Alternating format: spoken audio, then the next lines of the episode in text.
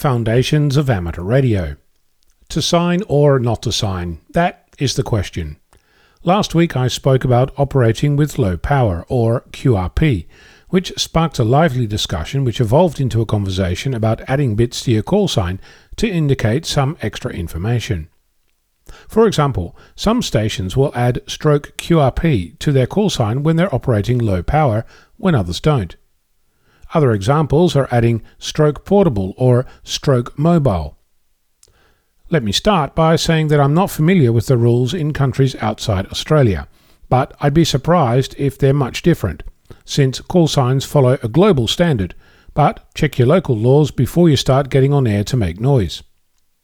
In Australia, the rules, the Radio Communications Licence Conditions Amateur Radio Licence Determination 2015, commonly referred to as the LCD, has nothing to say about any such addition to a call sign.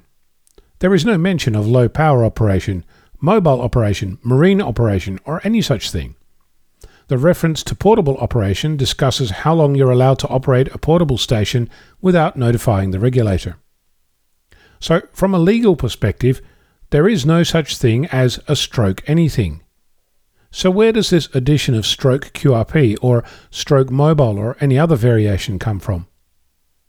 The regulator maintains a website that has a page called Amateur Operating Procedures which, quote, can help prospective amateur operators, quote.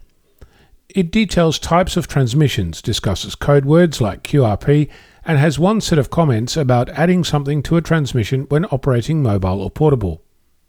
It suggests that you can say something like, this is VK6FLAB, operating portable on Wave Rock.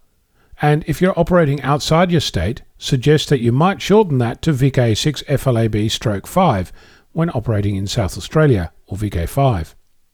So there is no such thing as stroke portable, stroke mobile, stroke QRP, and the only suggestion from the regulator is that you indicate that you're mobile or portable and help by indicating your state if you're not operating within your home state. In the past few years, I've signed with VK6FLAB/QRP, but after realizing that this causes much confusion in logging, I've stopped doing it. These days, you might hear me say that I'm operating QRP during a CQ call to help other stations a little, but I've often found that it's really not worth the extra breath. I'm Ono, Victor Kilo 6, Foxtrot Lima Alpha Bravo.